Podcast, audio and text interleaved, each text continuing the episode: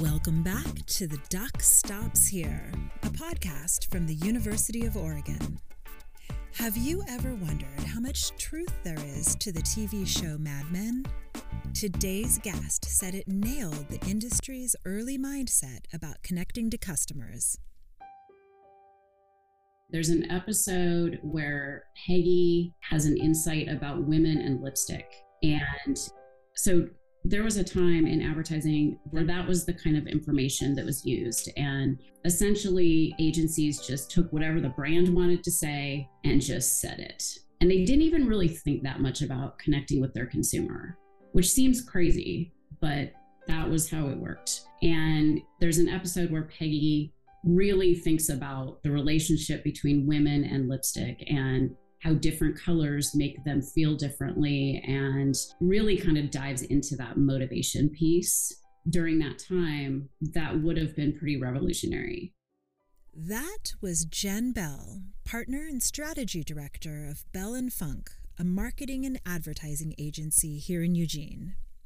Her clients include Planned Parenthood, Oregon Cultural Trust, and the University of Oregon. On today's show, Jen shares her expertise about how advertising has changed over the years, tells us keys to the creative process, and shares an easy but often overlooked way that more Oregonians can support arts and culture. She's being interviewed by Lisa Calevi, Associate Director of Engagement at the University of Oregon. Jen, it's great to talk with you today wanted to know if you could just start with maybe an experience or two that you happen to remember from your time at the U of O. Sure. The most important experience that I had at U of O that had the most impact on my career, and in, in some ways I could even say my life, was the National Student Advertising Competition team. So within that team, you compete with other schools in your district and then go on uh, if you win your district, which we did, which was one of the best moments of my life, believe it or not. And then you go to nationals. We went to Washington, D.C. and competed there. Our client was Saturn, the car, which no longer actually is a car brand, but it, it was. And um, we took fourth in the country, which was, of course, not as good as we wanted, but um, it was an amazing experience. And it gave me insight into how a new business pitch works in my field. And my first job happened to then be new business in an agency in San Francisco. And I just, I felt like I had such real insight. Yeah, that's really cool. In fact, that opens up a whole um, sort of area that I wanted to chat with you about because obviously you graduated from U of O with a degree in journalism and advertising. Did you already know that was the degree path you were on, or did that verify, yep, this is what I want to do for the rest of my life? I was somebody who was very slow to choose a major. I found all kinds of things interesting. and fall of my junior year with the the pressure of like, you know, I probably need to pick something pretty soon. A friend of mine was taking a layout class in the journal, journalism school. And she said, and she called me Belle. She's like, Belle, you should try it. You should come take this class with me. I think you'll really like it. I'm like, great. And so I took the layout class. I absolutely loved it. And I applied for ad team a couple weeks later and uh, fortunately was chosen. So that kind of set me on the path. Yeah, this friend sounds like she was the transformational part of this story as well. And in many ways, it's so incredible how in life it's that chance meeting that can turn into something uh, much more long term. So I think maybe you've obviously explained that this ad team was so pivotal in, in, sort of your career path and you guys placed fourth. So basically what was the pitch for saturn? Do you remember? So we identified women in caring professions as the target for this particular sc1 which was kind of an entry level car. So we sort of had an idea of income level. It was something that we we didn't feel like was probably going to appeal to men um, so we we pretty narrowly defined the target, and that experience is essentially the core of what I've been doing now for the last almost 30 years. Um, is really that like who are we talking to? What makes them unique? How do we connect with them with this particular brand?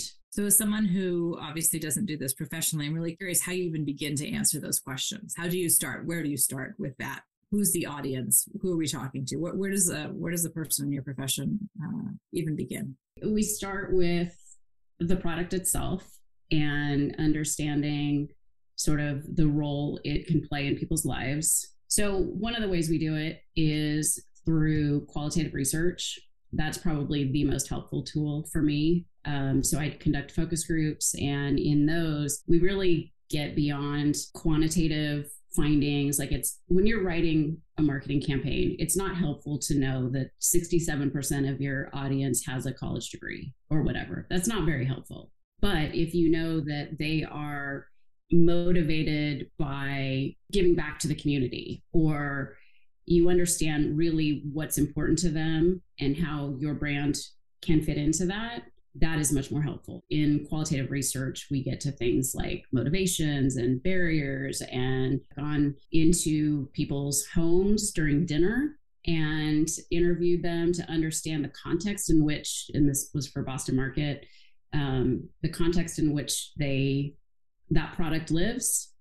I've uh, interviewed women uh, talking about clothes and body image and all that for Lane Bryant um, which is plus size clothing.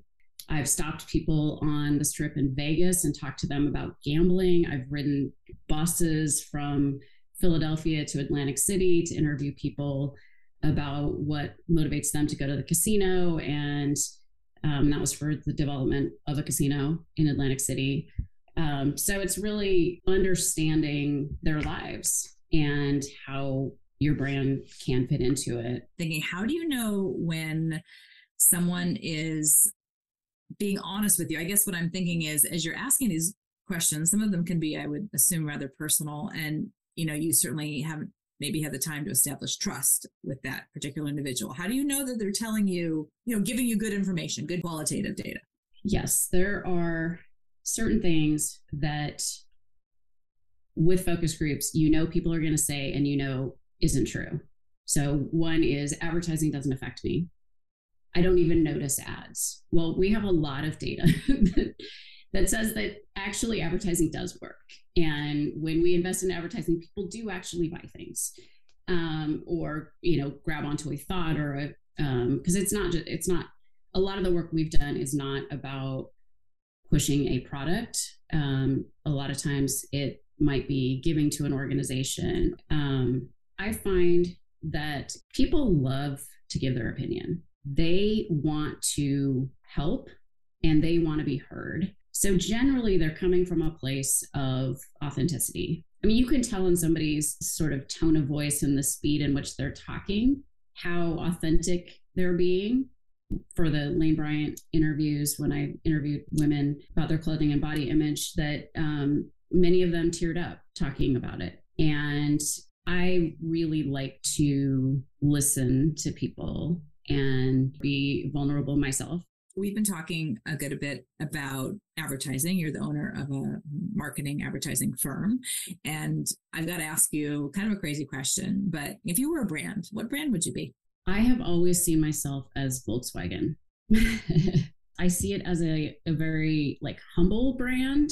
It's not status oriented, it's not flashy, it's solid, but it's also a little bit quirky. I think that's a fairly good description of me. Um, it also happens that the first two cars I owned were Volkswagens, and my dad, who was a physician in town, drove a Volkswagen Rabbit. That was our family car. And in the doctor's parking lot, you'd see all these, you know, fancy Mercedes and BMWs and all that. And then, you know, my dad's four door brown Rabbit. And I just always thought that was cool and I just really respect that. So yeah, I think I'm, I'm still a Volkswagen, even though I I have a Subaru. I was gonna I was gonna say, are you still driving one? Okay, I love that. And I'm going to overshare a little bit here um, as the person leading this discussion. I think I'm the only person in the world not to have watched Mad Men and uh, therefore was absent in a lot of conversations around the proverbial water cooler. But I wonder if you did. And if you did, what do you think the series got right about that creative process in advertising? There's an episode where Peggy has an insight about women and lipstick. Ooh, and so there was a time in advertising that, like I said about the quantitative research, where that was the kind of information that was used. And essentially, agencies just took whatever the brand wanted to say and just said it. And they didn't even really think that much about connecting with their consumer, which seems crazy, but that was how it worked. And there's an episode where Peggy really thinks about the relationship between women and lipstick and how different colors make them feel differently and really kind of dives into that motivation piece during that time that would have been pretty revolutionary um, i think don draper's character shows the importance of selling an idea and how to sell an idea with confidence. And then I, I think the other thing is when you see don draper have a creative idea it often kind of comes out of nowhere a little bit. And and this is going to sound like contradictory to my strategy and research background but sometimes that's just how it works a creative person just has a good idea then often do what i call post creative rationalization. So we have a great idea and then we figure out how we support it and make it sound like it happened in this like logical path when often it didn't. But it's easier to present that idea to a client if it sounds like it there's a rational logical path. Um, but often there's not there's a certain degree of learning to become comfortable with the fact that you can't always name what the creative process is but you know it when you see it kind of thing or you feel it in a way that that's the idea and as you say you kind of retrofit it in some ways which is not to say you're not also paying attention to the qualitative research you're doing, but is that a fair summary of what you were saying? Yes. People who are in this field tend to pay a fair amount of attention to sociology and sort of general trends that are happening. So you're you're not starting from zero. And when when you live in a community of the size of Eugene and do the amount of qualitative research I've done after a while you just you have a bank of information about this community sort of generally what what's important to us the different kind of groups within the community so you're starting with a foundation I don't want to ask you to share any trade secrets, but um, what are some of those things that you know about this community after those many decades of that research and and actually being from here originally? I know you left for a period of time, San Francisco, uh, I believe is where you got your career sort of started and then returned back. But yeah, I wonder if you would share any of the things that you have taken away from all of those years of talking to people in this community. Something I've found myself writing about, particularly lately, has been how much we value inclusion in this community and the feeling that everyone should have access to experiences here. And you see this with the arts, I think other communities are more comfortable being more stratified than we are. I think we're a pretty, we want sort of a level playing field. I think that shapes a lot of our decision making as a community. And in this community, you cannot tell what somebody's socioeconomic status is. It cracks me up. I mean, the it really does. You know, in, in other cities or sort of more status oriented places, you would absolutely know. You would just look at someone and you would know. In Eugene, you might see someone at a hardware store wearing the same thing they would wear to the symphony. Culturally, what do you what do you connect with most here in, in Eugene? I think people in Eugene, we all have sort of our hobbies and interests and like people have a life and they they value having a life. Most people I interact with are makers of some kind or artists. They have gardens. They, um, you know, hike and camp. And I appreciate that Eugene culturally, A, we have an amazing arts and culture scene that is way beyond what you would expect in our size community. The fact that you can go hear live music every night of the week, you can attend major events, small theater productions, I think is amazing, especially as a person in a creative field. And then I also really appreciate that individual community members are generally makers or artists or artisans of some kind. And so it it feels like a an environment that is about creativity. And it's one of the things I just love about Eugene. Well, and that reminds me of something that you've um, talked to me about in the past, which is not only is Eugene, as you said, unique for its size and, and its cultural and artistic offerings, but our state is actually rather unique in what it's able to do for its arts and cultural community. Can you tell me more about that? One of the most amazing and purely only Oregon things is we have the ability as Oregonians to actually tell the legislature how we want some of our tax money spent. A lot of Oregonians don't know that they have the option to actually direct a greater portion of their taxes, the taxes that they're going to pay anyway, to arts and culture. How do they do that? They do that with the what's called the cultural tax credit. And it is specifically for people who already donate to a cultural nonprofit in the state. Then they also donate to the Oregon Cultural Trust and they get the money that they give to the trust back as a tax credit. So, this Oregon Cultural Trust, it's unique to the state of Oregon. What makes it unique? How did it even get started? The Oregon Cultural Trust started in 2001 when a group of legislators and community members were concerned about how much arts and culture and music programs and historic preservation and all of these things were no longer being funded by the legislature. And they saw a future where those things weren't happening and weren't funded, and that concerned them. So, similar to you know the bottle bill and the beach bill, things that Oregon was a leader in, they said, let's create something that allows people, if they want, to direct more of their tax dollars to culture. So they essentially said, we will allow Oregonians who want to have more of their tax dollars fund culture to do that.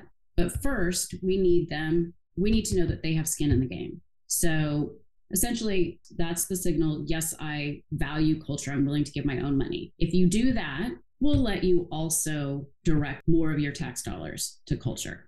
So that was the birth of the Oregon Cultural Trust, which is essentially a granting organization that through the cultural tax credit, which is the mechanism by which people can direct their taxes, that's when it launched. And it's been challenging to get the word out about this. Generally, unless you're a CPA, you don't really enjoy talking about taxes and tax credits and things like that. Over the last couple years, we have increased the number of people using the cultural tax credit by about 20%. And so we're proud of that progress and we look forward to building further on it. That's fantastic. And we'll definitely throw a link in our podcast for folks who are listening and want to know more. But again, given the fact that you're a advertising pro and you think a lot about how we communicate and what words we choose, I'd love to just fire off a few kind of fun questions, short answer type things on the fly. Do you mind? Are you in? I'm in. Okay, here we go. Jen, what would you say to someone in a creative rut? Get out, get out, travel, see something else, change up your life a bit, at least temporarily. Okay, next question. What's your favorite word in the English dictionary? Oh, that is a big question. Um, I'm going to go with conundrum. Nice. What should be on your to do list that isn't? My 2021 taxes. okay. Probably vacuuming. Yeah. What do people find most surprising about you? I think my first impression is very different than when somebody knows me better. I think I'm more vulnerable and soft than people initially understand. And i and i think that's probably by design on some level that i you know if you're going to be that squishy on the inside you need to have kind of a shell. Otherwise you're just going to get chewed up and spit out. So. And my last question is maybe it's a tough one but how would you condense your life? You're an advertising pro after all in five words or less. I would say creating I've always been a maker of things. And, you know, right now I pretty much sew every single day. I know this is not five words, and that's just my like current obsession. I think I would say small town. I grew up in a rural area, and I think that shapes me. Um, helpful sounds funny, but it's really important to me that I am helpful to people, whether it's somebody on the street or a client or whoever it is, non judgmental. I think I'm pretty open to how people live their lives. Mm, what that's for? Probably independent. Yeah, I'd say independent. Jen, thanks for your time today. It's been really fun to uh, hear your uh, thoughts on advertising and, and so much more. I wonder, um, as we're wrapping up, do you have anything you want to share? Um, I'm thinking perhaps a word of wisdom or two to ducks who are following a similar career path as your own, or anything else you might want to talk about. A piece of advice for students would be to really stand out. Make yourself stand out to your professors, to the people around you. Don't just be one of the crowd, and it will come back to you. In my case, when I arrived in San Francisco, I was contacted by the agency I wanted to work for before I had sent a resume out. I had no idea this was pre internet, believe it or not. I had no idea how this agency contacted me. And it was through a professor in the journalism school. They contacted the journalism school and said, do you know anybody that's interested in consumer research and account planning in advertising in San Francisco? And he said, Well, as a matter of fact, a former student just moved down there. And that started my career. And so, absolutely stand out. Do what you can to make an impression so that you are top of mind. Boy, your clients are lucky because I'm just thinking as you're saying that, in many ways, that's what you're doing for them, right? Is making sure their product or their idea is standing out. So I think that's great advice. Loved talking to you. Thank you so much for your time. Lots of fun and go Ducks. Thanks, Lisa. Go Ducks.